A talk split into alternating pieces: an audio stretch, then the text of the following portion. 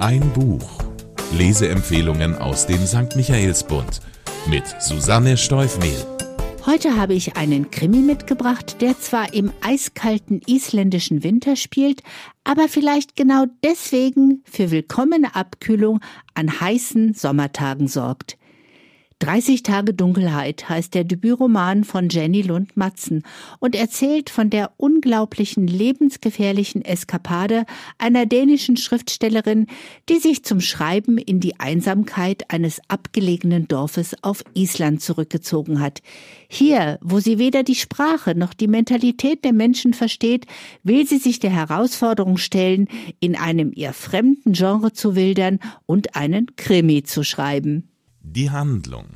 Hanna Krause-Bendix ist Liebling des Feuilletons, doch leider ist die Zahl der Menschen, die ihre tiefgründig, abstrakten, selbstanalysierenden Bücher tatsächlich lesen, sehr überschaubar.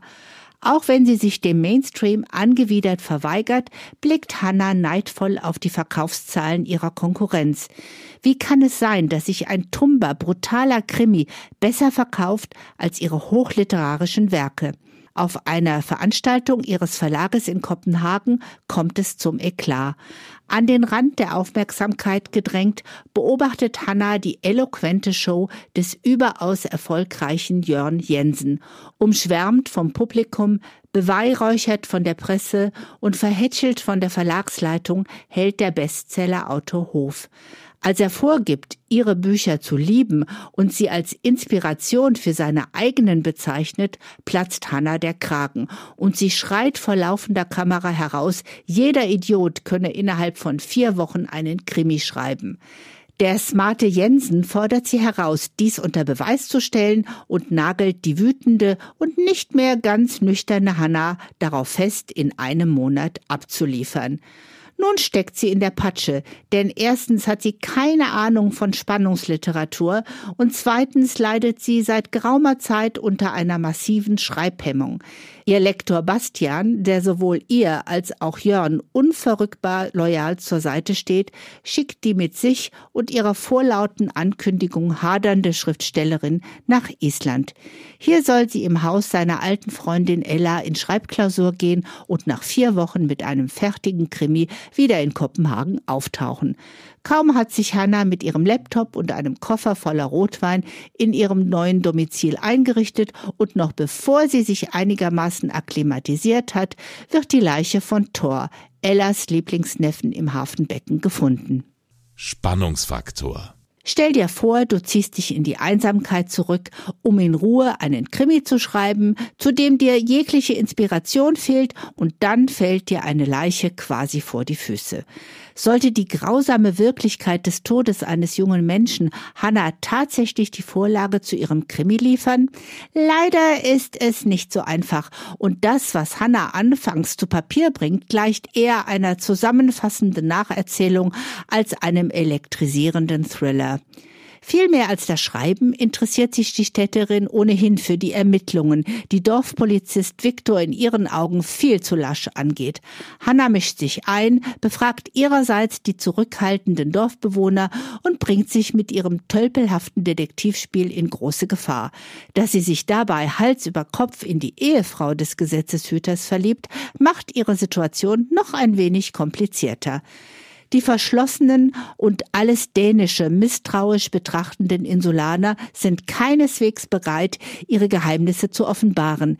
Lediglich ihre trauernde Gastgeberin Ella drückt Hannah ein Buch mit einer alten isländischen Sage in die Hand. Und diese Lektüre scheint bei genauerer Betrachtung tatsächlich den Schlüssel zum Mordfall Thor zu beinhalten.